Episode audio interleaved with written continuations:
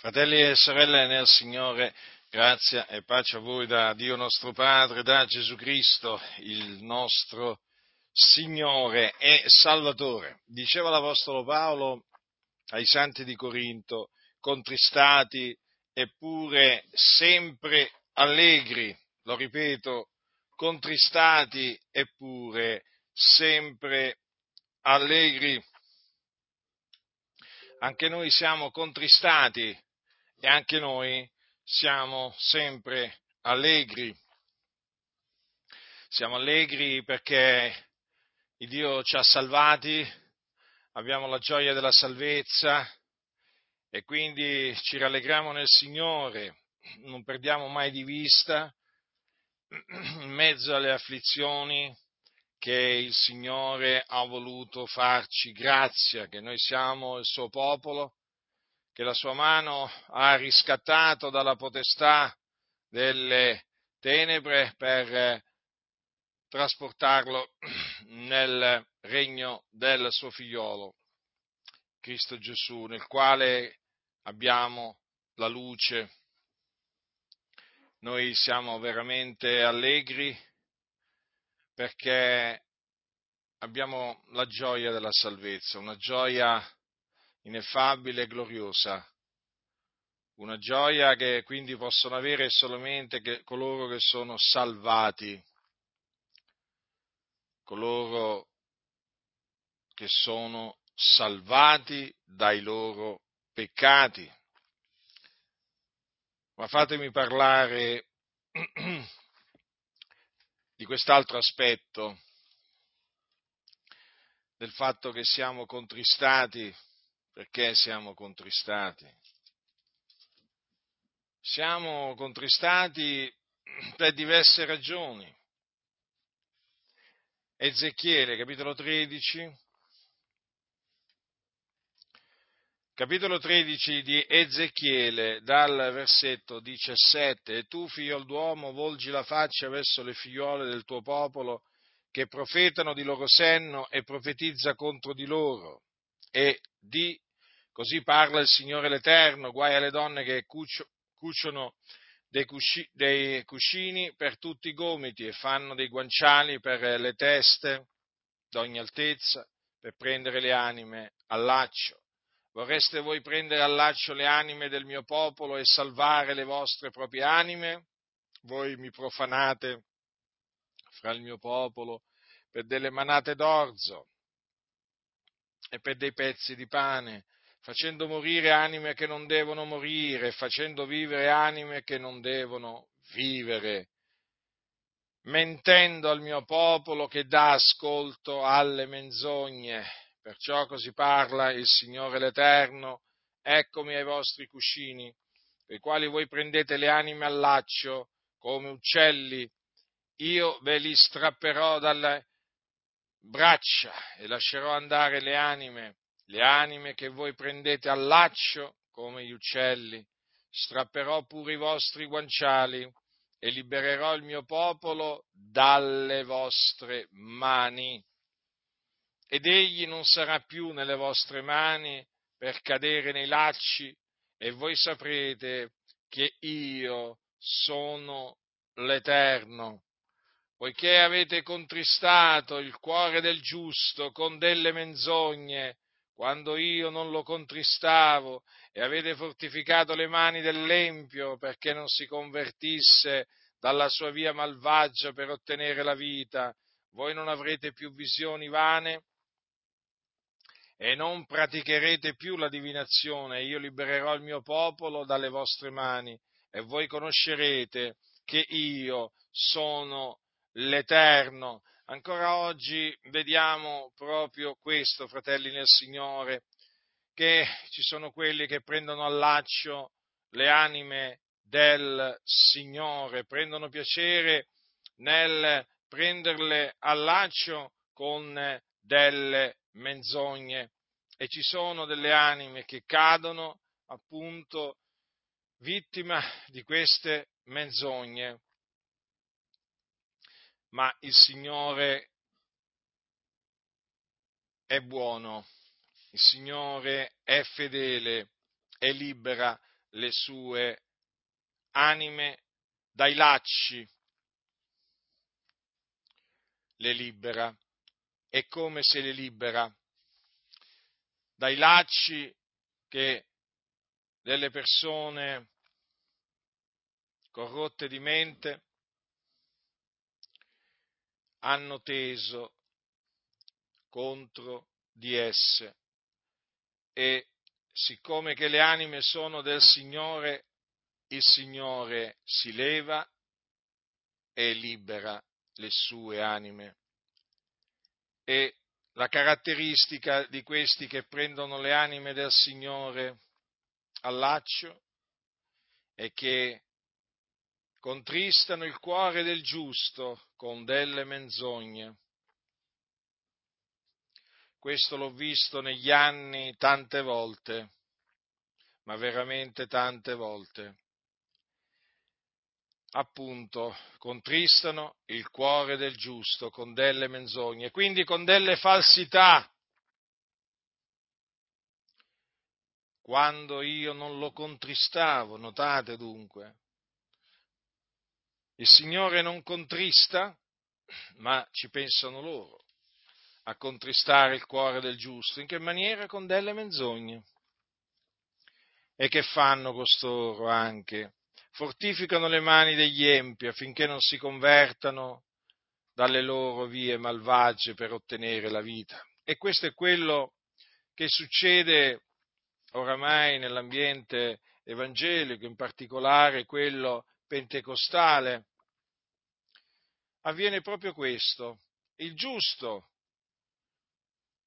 colui che cammina nella verità, viene bersagliato con delle menzogne e quindi viene contristato, anche con piacere devo dire, perché la lingua bugiarda odia chi ha ferito negli anni ne ho viste di lingue bugiarde che mi hanno ferito, ne ho viste tante, ne ho viste veramente tante. E costoro, vedete, fortificano le mani degli empi affinché non si convertano dalla loro via malvagia. Eh sì, c'è anche questo. Si tengono gli empi con loro. Eh sì, e con le loro menzogne, sapete che fanno? Fortificano le mani degli empi, che quindi li riempiono di complimenti. E già, perché l'empio, se tu lo lusinghi, ti riempirà di complimenti. Il disordinato, che cosa farà? Se tu lo lusinghi, ti farà i complimenti. E potrei proseguire questa è la triste realtà nel movimento pentecostale, fratelli, e non solo nel movimento pentecostale. Sono cose oramai che si ripetono ciclicamente, sono cose peraltro di cui non mi meraviglio affatto, perché avendo studiato la storia del movimento pentecostale vi posso assicurare che di sette in seno al movimento pentecostale ne sono sorte veramente tantissime, con caratteristiche varie, le, talvolta con delle dottrine così palesemente false che veramente solo i ciechi non riescono a vederle, ma anche con delle pratiche stravaganti. Quindi non vi dovete meravigliare se in seno alla Chiesa di Dio sorgono delle sette, delle divisioni, anche perché è necessario che, eh, che, che ci siano, affinché quelli che sono approvati da Dio siano manifesti. Naturalmente dispiace vedere le anime del Signore prese al laccio. Noi, noi siamo contristati, ma sapete che io sono contristato non da ieri, ma io sono contristato da anni per questo. Non è che, voglio dire, sta succedendo qualcosa di nuovo. È qualcosa che, vi ripeto, si ripete ciclicamente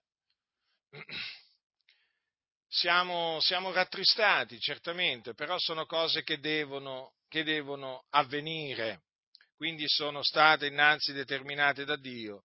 Ma quanto a noi, naturalmente, benché contristati, ecco, con delle menzogne, noi ci rallegriamo, abbiamo la gioia della salvezza che il Signore ci ha dato e quindi, come dice Paolo, contristati eppure sempre allegri.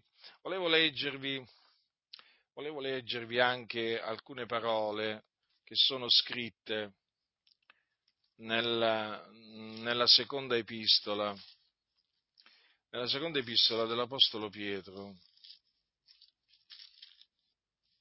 L'Apostolo Pietro dice, eh, al capitolo 2, versetto 7, se salvò il giusto Lot che era contristato dalla lasciva condotta degli scellerati, perché quel giusto che abitava fra loro, per quanto vedeva e udiva, si tormentava ogni giorno l'anima giusta a motivo delle loro inique opere, il Signore satrà ripì dalla tentazione e riserverà gli ingiusti ad essere puniti nel giorno del giudizio. Notate come ancora qua si parla del giusto. Hm? Notate, il giusto era contristato, il giusto Lot. Eh? State attenti a quelli che vi presentano Lot come un uomo mondano, come un uomo carnale, perché i carnali e i mondani sono quelli che chiamano Lot mondano e carnale. Lot è chiamato il giusto Lot e così deve essere chiamato. E non solo, deve essere anche detto che era contristato dalla lasciva condotta degli scellerati. Eh, alcuni si scandalizzano quando mi sentono, mi sentono usare il termine scellerati, ma il termine scellerati è biblico, fratelli. Notate cosa c'è scritto. Allora voi sapete che Lot abitava a Sodoma, una città empia, una città dove regnava il peccato, dove regnava la sodomia, eh? dove c'era fornicazione, dove eh, diciamo, non si prendevano cura del, del, del povero, eh? Erano, era una città superba, benché fosse nell'abbondanza. Ebbene, vedete cosa c'è scritto qua? Che Lot era contristato dalla lasciva condotta degli scellerati. Infatti, avviene proprio questo, avviene proprio questo, che il cuore del giusto nel vedere la malvagità attorno a lui si contrista, si contrista. Vedete cosa c'è scritto? Per quanto vedeva e udiva, si tormentava ogni giorno l'anima giusta a motivo delle loro inique opere. Non solo era contristato, ma si tormentava ogni giorno la, l'anima giusta. Vedete, è chiamata l'anima giusta. Eh? E tutto questo a motivo di quelle opere malvagie che lui vedeva, vedeva del continuo. Eppure noi siamo contristati come il giusto Lot nel, nel vedere attorno a noi tanta malvagità, ma veramente tanta. L'iniquità si sta moltiplicando, fratelli nel Signore, a una velocità impressionante io ho notato in questi ultimi decenni la malvagità è aumentata in maniera esponenziale, stanno diventando sempre più sfacciati gli empi, eh? ma veramente pubblicano il loro peccato come Sodoma e Gomorra. Il peccato viene esaltato, celebrato, magnificato. Eh? I malfattori, i perversi, i pervertiti vengono presi ad esempio Considerate, questa, questa malvagità ormai è andata a intaccare ogni strato, ogni strato della, della società e questa iniquità è penetrata anche nelle denominazioni che oramai approvano l'iniquità, l'approvano. Oramai molte denominazioni non considerano più l'omosessualità peccato, non considerano più l'aborto peccato, non considerano più l'adulterio peccato, non considerano più la fornicazione peccato. Oramai, oramai le denominazioni evangeliche, fratelli del Signore, sono un ricettacolo veramente di uomini corrotti, malvagi, che veramente prendono piacere in ciò che è male agli occhi di Dio. È impressionante. Io ricordo quando il Signore mi salvò nel 1983, benché non posso dire che naturalmente a quel tempo, voglio dire, le denominazioni fossero così migliori, migliori di oggi, però posso dire che non c'era ancora tutta quella corruzione eh, che c'è oggi, che c'è oggi, certo, eh, sono passati, quanti anni sono passati dall'83? 17, 22, eh, praticamente 40 anni, 40 anni circa. In 40 anni, fratelli nel Signore, veramente abbiamo visto, abbiamo visto una trasformazione non solamente a livello sociale, ma proprio una, tra- una trasformazione anche a livello denominazionale, cioè le denominazioni ah, cioè, oggi sono irriconoscibili, oggi sono irriconoscibili, cioè sbandierano il peccato come se fosse una cosa lecita, buona, edificante, una cosa addirittura approvata da Dio. Ci sono chiese che vanno al gay pride, vi rendete conto cosa significa questo? Eh? Ci sono sedicenti evangelici, non solo in Italia, ma anche all'estero, che vanno al gay pride. Voi sapete, il gay pride sono quegli, voglio dire, quelle sfilate a cui partecipano gli omosessuali. E sono, sono manifestazioni che praticamente vengono patrocinate da varie associazioni e comunque anche talvolta dal comune, dalla città, dipende. Ma insomma, cioè, ormai questi gay pride sono diventati veramente così diffusi e ci sono cosiddetti evangelici che vanno a questi gay pride celebrando, celebrando l'omosessualità, eh, con, celebrandola come una forma, una forma di amore e quindi eh, una forma di amore diversa da quella eterosessuale, eh, quindi eh, va rispettata. Ecco perché loro predicano il rispetto del peccato. Sì, le denominazioni esortano a rispettare il peccato. Ebbene, noi invece esortiamo a condannare il peccato. Non se ne parla proprio di rispettare il peccato, ma proprio non se ne parla. Per quanto sta in noi continueremo a condannare il peccato in tutte le sue forme e non importa chi lo, eh, chi lo professa, non importa chi lo promuove, perché il peccato è il peccato, il peccato è la violazione della legge e quindi, e quindi non è una cosa gradita a Dio. Il peccato va condannato e va chiamato con il suo nome, con il suo nome. Ma oggi cosa succede? Succede che le denominazioni evangeliche ormai sono in mano alla massoneria. E la massoneria, naturalmente, che promuove la distruzione della Chiesa, la corruzione della Chiesa, la distruzione veramente della Chiesa promuove come, come opera la massoneria, facendo praticamente passare il peccato per un'opera giusta. Capite? Ecco perché in questi ultimi decenni c'è stata questa degenerazione nelle denominazioni evangeliche, comprese quelle pentecostali. Eh? Oramai, oramai è difficile sentire condannare il peccato dai pulpiti anche dei locali di culto delle chiese pentecostali. Sembra quasi che la paura si sia impossessata di queste denominazioni ed è vietato condannare il peccato. Chi lo fa, eh, chi lo fa viene etichettato come settario, fanatico, esagerato, talebano e così via.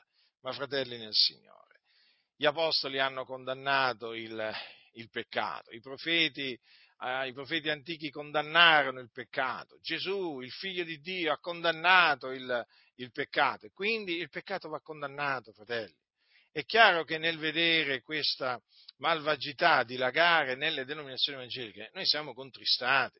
Noi non è che prendiamo piacere nel, nella condotta degli scellerati, noi siamo contristati, contristati. Però vedete, in mezzo, in mezzo a questa tristezza, perché veramente c'è da contristarsi, eh, qua, in mezzo a questa tristezza c'è sempre la gioia della salvezza. Eh, fratelli, la gioia della salvezza non ci lascia mai, non ci lascia mai perché, perché abbiamo la salvezza, perché abbiamo ottenuto questa così grande salvezza. E la gioia della salvezza è legata alla salvezza. Chi ha la salvezza ha la gioia della salvezza. Benché le circostanze possano essere sfavorevoli, contrarie, però, fratelli, quando si è salvati c'è la gioia della salvezza. Talvolta, sapete, talvolta si passano dei momenti difficili nella vita, eh, sì, è così, non, lo possiamo, non lo possiamo negare. Eh, I momenti difficili li hanno avuti pure gli apostoli, pure, pure Gesù ha passato dei momenti difficili, ma il Signore ha promesso di essere con noi, fratelli, quindi noi dobbiamo fortificarci nel Signore e continuare, continuare a proseguire il corso, eh, a correre la ringo che ci sta davanti, sapendo che cosa ci aspetta alla fine del nostro corso, cioè la gloria. Eh?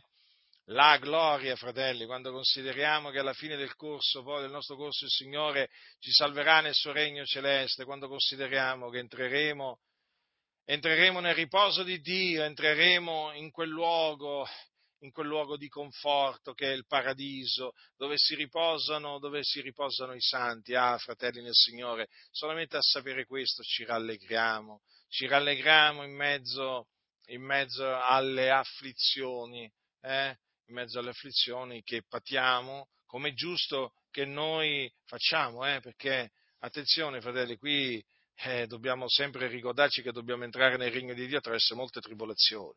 Noi siamo destinati a, ad essere afflitti, però appunto in mezzo, in mezzo all'afflizione eh, il, Signore, il Signore ha promesso di essere con noi.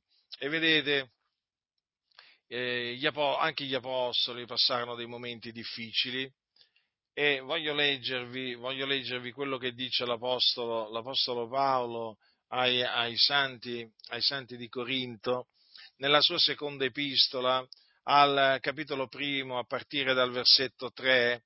L'Apostolo dice quanto segue.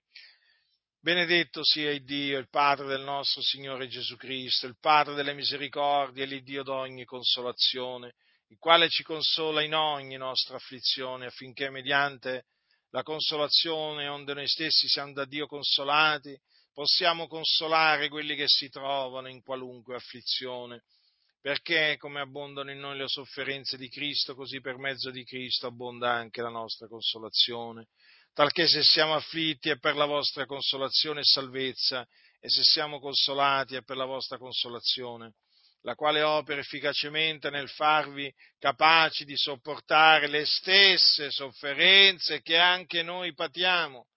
E la nostra speranza di voi è ferma, sapendo che come siete partecipi delle sofferenze, siete anche partecipi della consolazione. Poiché, fratelli, non vogliamo che ignoriate circa l'afflizione che ci colse in Asia, che siamo stati oltremodo aggravati al di là delle nostre forze, tanto che stavamo in gran dubbio anche della vita, anzi avevamo già noi stessi pronunciata la nostra sentenza di morte, affinché non ci confidassimo in noi medesimi, ma in Dio che risuscita i morti, il quale ci ha liberati e ci libererà da un così gran pericolo di morte, e nel quale abbiamo la speranza che ci libererà ancora, aiutandoci anche voi con le vostre supplicazioni, affinché del favore ottenuteci per mezzo di tante persone grazie siano rese per noi da molti. Dunque, vedete, negli apostoli abbondavano le sofferenze di Cristo, eh?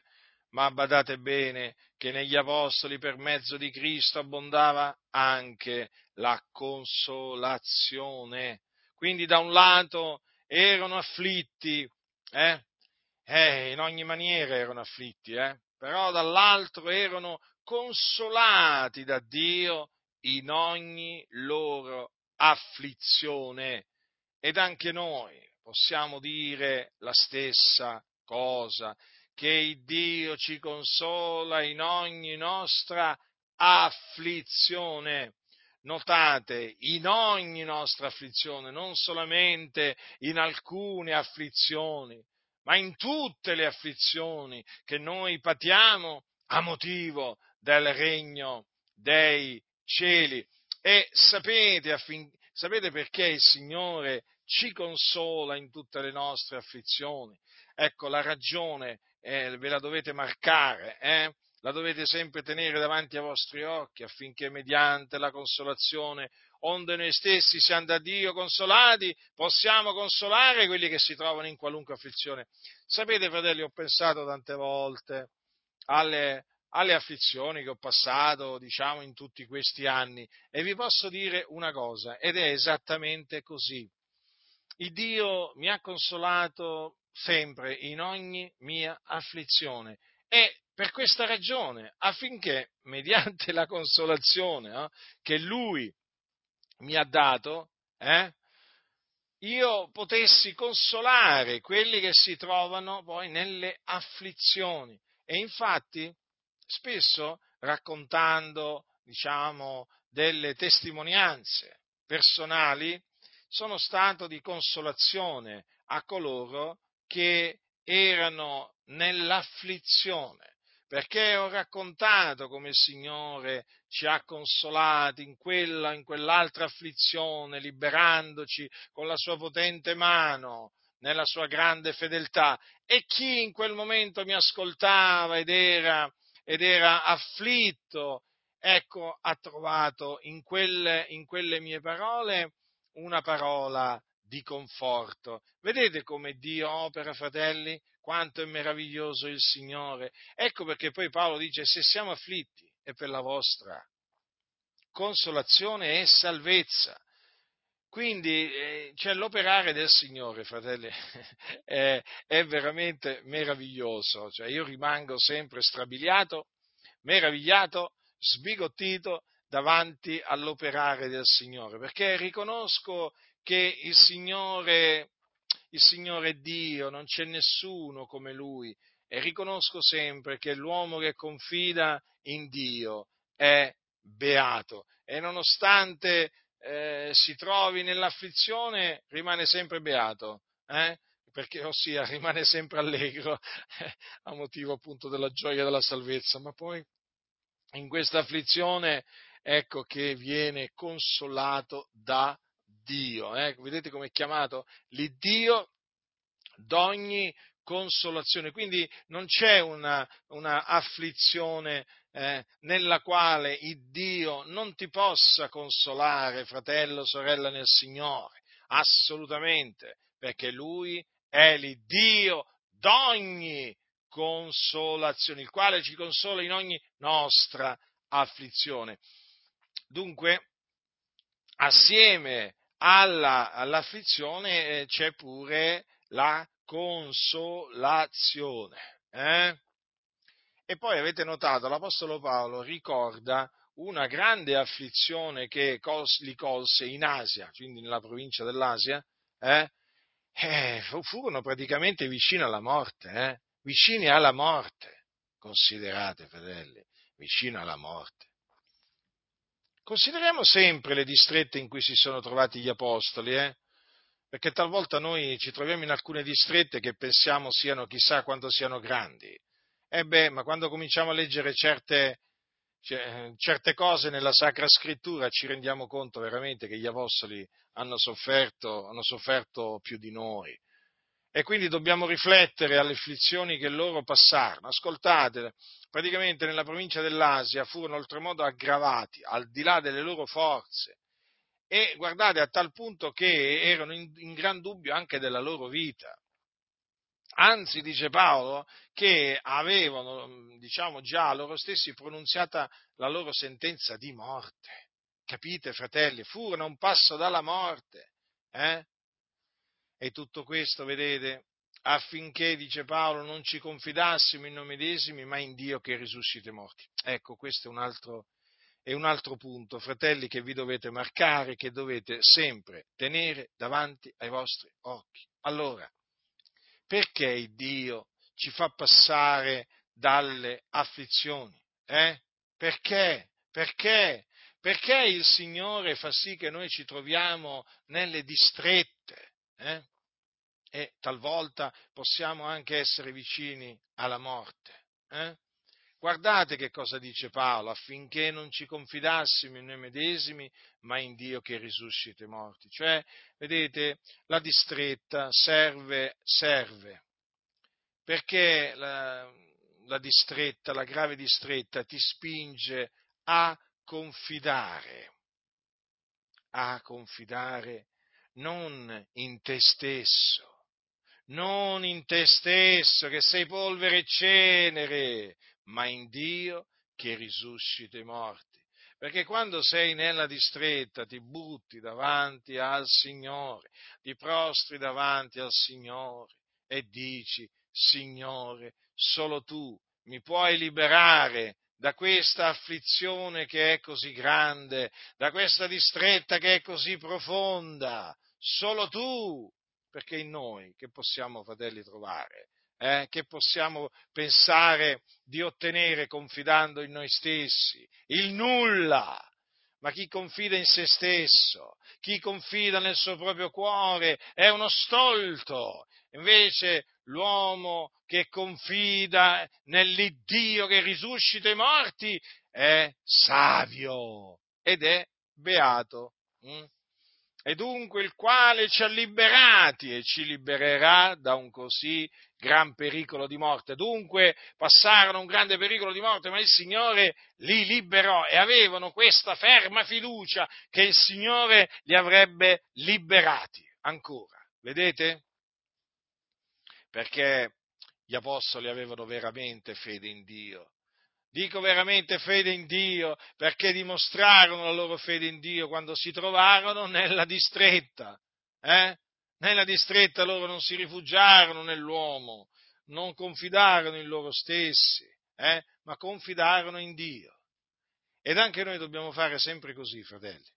Quando ci troviamo nelle distrette, nelle afflizioni, non guardiamo a noi stessi, eh? Non confidiamo in noi stessi, confidiamo nell'Iddio che risuscita i morti e Lui ci libererà, ci libererà perché dice invocami nel dì della distretta e io te ne trarrò fuori e tu mi glorificherai. Già, e tu mi glorificherai perché vedete, quando il Signore ci libera da una distretta, da un'afflizione, che dobbiamo fare noi? Eh? Dobbiamo glorificare Dio, fratelli, dobbiamo celebrare Dio, magnificare Dio. E dunque, cosa succede? Che siccome che preghiamo gli uni per gli altri, eh, cosa succede? Che quando uno di noi viene liberato da un pericolo, da un'afflizione, da una distretta, è chiaro che tutti noi gioiamo. Eh? Se un membro è onorato, tutte le membra gioiscono con lui, anche se in questo periodo stiamo vedendo che se un membro è onorato, eh, ci sono quelli che non gioiscono con lui, no, no, si rattristano, provano invidia, eh, si arrabbiano, stridono i denti.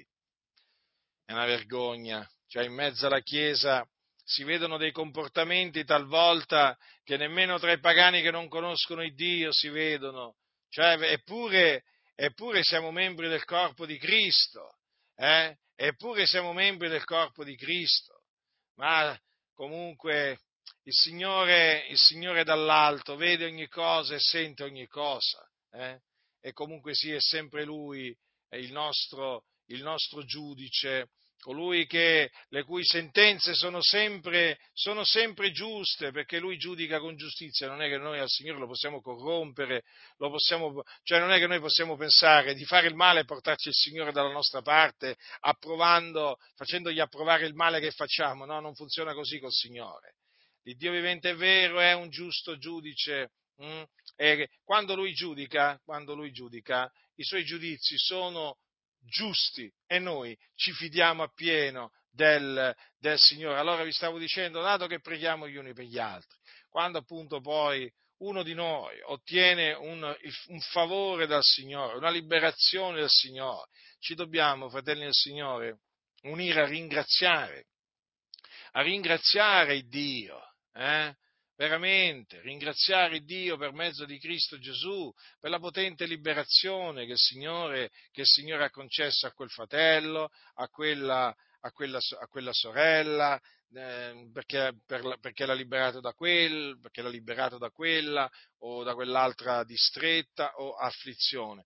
Quindi sapete, essendo proprio il, il, il corpo di Cristo, noi dobbiamo sempre considerare, eh, dobbiamo considerare questo, questo principio, eh, che quando a qualcuno succede del bene, eh, noi siamo contenti. Eh.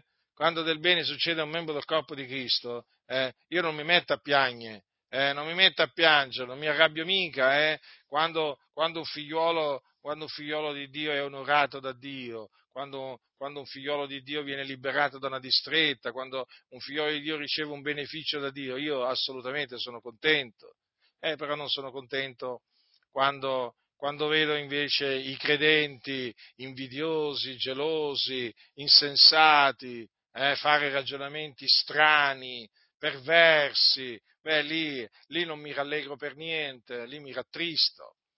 Ma comunque, tutte queste cose devono accadere per il bene dei santi. Dunque, fratelli, ricordiamoci allora di queste, di queste parole dell'Apostolo, dell'Apostolo, Paolo, perché sono parole che eh, mostrano per l'ennesima volta qual è l'agire di Dio, l'agire di Dio. Ora le vie di Dio sono più alte delle nostre, i suoi pensieri sono più alti dei nostri. Dio non è un uomo come noi, Dio è Dio e opera in maniera imperscrutabile, ma gloriosa, hm?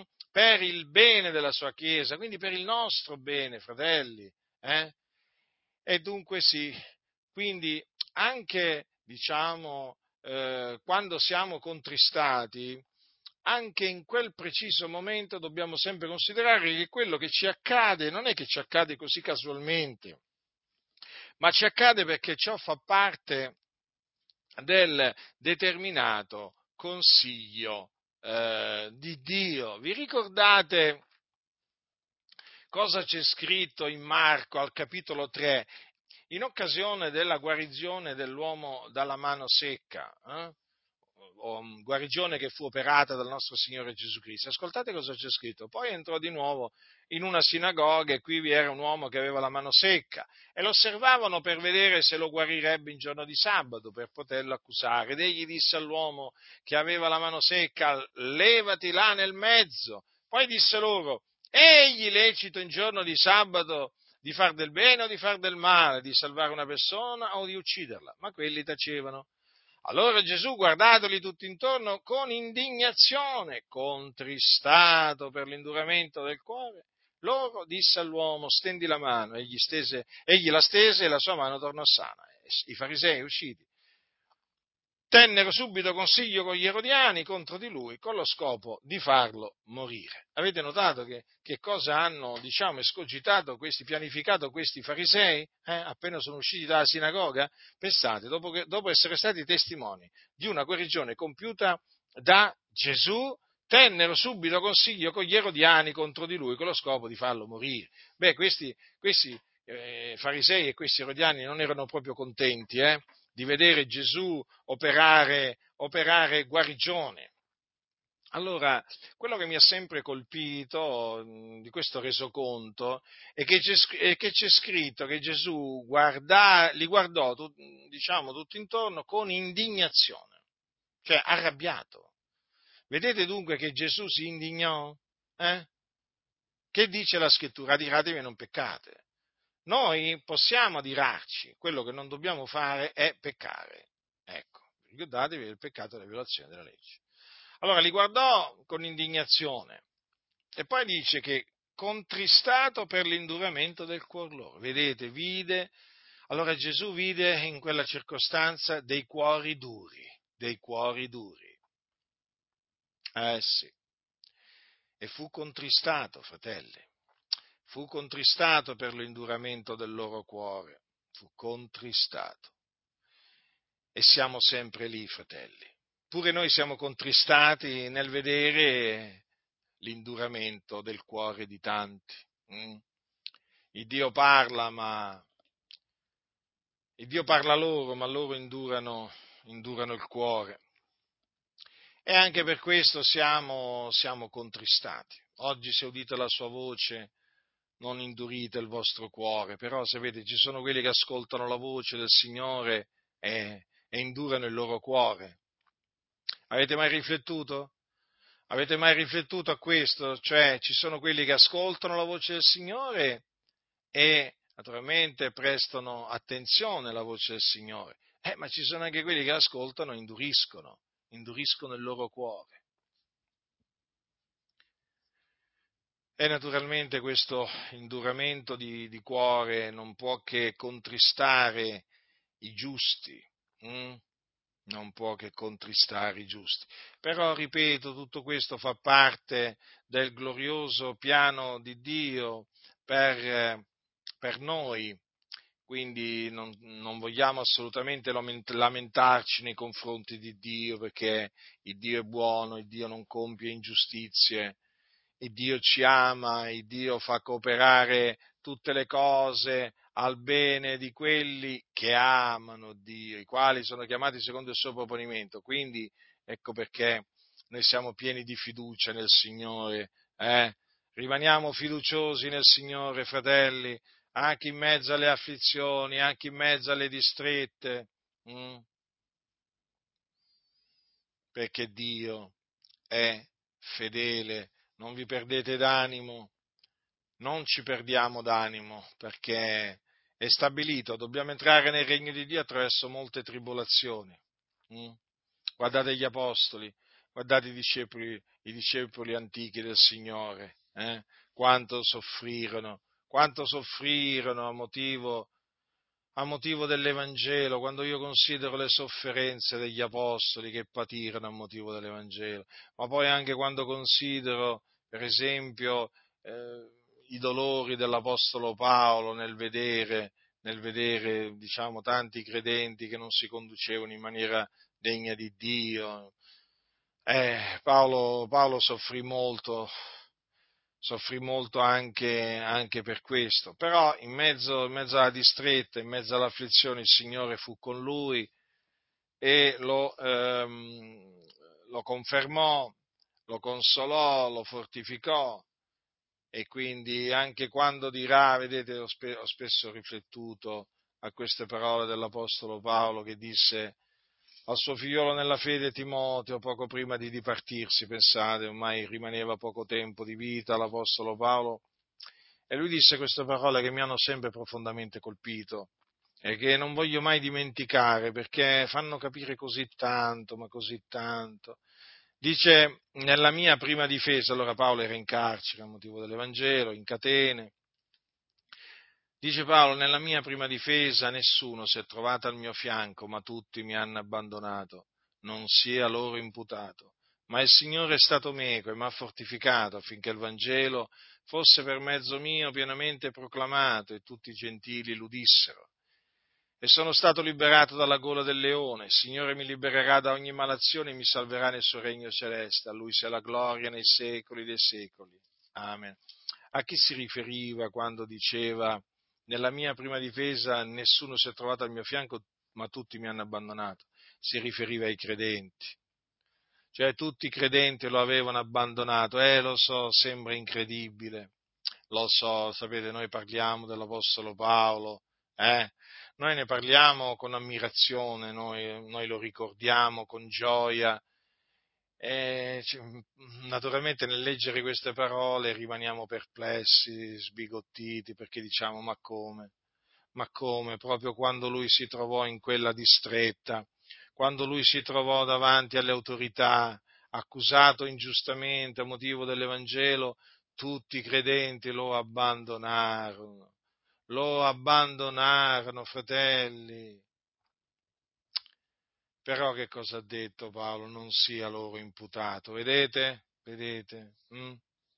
Nessuna vendetta quindi, nessun rancore, non sia loro imputato. Però, vedete, tutti i credenti l'avevano abbandonato, ma non il Signore, perché disse, ma il Signore è stato meco e m'ha fortificato. Vedete? Gli diede nuove forze il Signore all'Apostolo Paolo in mezzo a quelle distrette, perché, come gli disse lui una volta, quando sono debole, allora sono forte. Ed è così, fratelli, quando siamo deboli, siamo forti. Eh? Perché la potenza di Cristo riposa su di noi ma il Signore è stato me che mi ha fortificato affinché il Vangelo fosse per mezzo mio pienamente proclamato e tutti i gentili l'udissero. Vedete, Paolo non, non perdeva occasione per annunziare l'Evangelo che aveva ricevuto per rivelazione di Gesù Cristo. Fino alla fine, fratelli, lo predicò, fino alla fine. Ah, quando leggo queste parole, quando leggo queste parole dico, Signore, che possa anch'io, come Paolo, predicare l'Evangelo pienamente a tutti, come, fino alla fine, fino alla fine. Eh? Che bello leggere veramente queste parole. Il Signore fortificò Paolo eh, affinché il Vangelo fosse per mezzo di lui pienamente proclamato a tutti e tutti i gentili lo dissero. Vedete come alla fine, in mezzo a quell'afflizione, in mezzo a quella distretta che lui stava patendo a motivo di Cristo, vedete, il Signore si, cosa, cosa fece? Fece sì che Paolo proclamasse l'Evangelo a tutti i gentili, eh? a tutti. E questo mi ha fatto sempre riflettere, vedete? che poi l'Apostolo Paolo era questo che si proponeva, rendere testimonianza dell'Evangelo, della grazia che lui aveva ricevuto. E poi disse, sono stato liberato dalla gola del leone, eh? il Signore mi libererà da ogni malazione e mi salverà nel suo regno celeste. E noi abbiamo anche noi questa stessa fiducia del nostro caro fratello Paolo. Avete notato, non ci si stanca mai di parlare dell'Apostolo Paolo a distanza veramente di, di, circa, di circa 2000 anni, ancora parliamo dell'Apostolo Paolo come se fosse ancora in mezzo a noi. Eh? Parliamo, citiamo le parole di questa epistola come se le avesse scritta l'altro giorno. Eh? Ma perché queste sono parole di Dio, fratelli nel Signore. Le parole di Dio sono viventi, viventi. Il Signore mi libererà da ogni malazione, mi salverà nel suo regno celeste. Quindi c'è un regno celeste, sì, il regno celeste del Signore è il paradiso dove entrano coloro appunto che, son, che, muoiono, che muoiono, in Cristo e dopo che sono stati tribolati sulla faccia della terra in tante, in tante maniere. Quindi c'è il regno celeste del Signore che ci aspetta, fratelli, dopo le tribolazioni, dopo le afflizioni, eh? C'è il regno celeste del Signore, quindi non lo perdiamo mai di vista, eh? non lo perdiamo mai di vista, perché è là che il Signore ci salverà alla fine del nostro corso, se appunto avremo serbato la fede come la serbò l'Apostolo Paolo. E quindi non mi rimane che concludere dicendo a Lui sia la gloria nei secoli dei secoli. Amen. Cioè a Lui, al Signore Gesù Cristo, il nostro Salvatore, il nostro grande Iddio, Lui che è il primo e l'ultimo, l'alfa e l'omega, il principio e la fine. Sì, a Lui sia la gloria nei secoli dei secoli. Amen. La grazia del Signore nostro Gesù Cristo sia con tutti coloro che con tutti coloro che lo amano con purità incorrotta. Amen.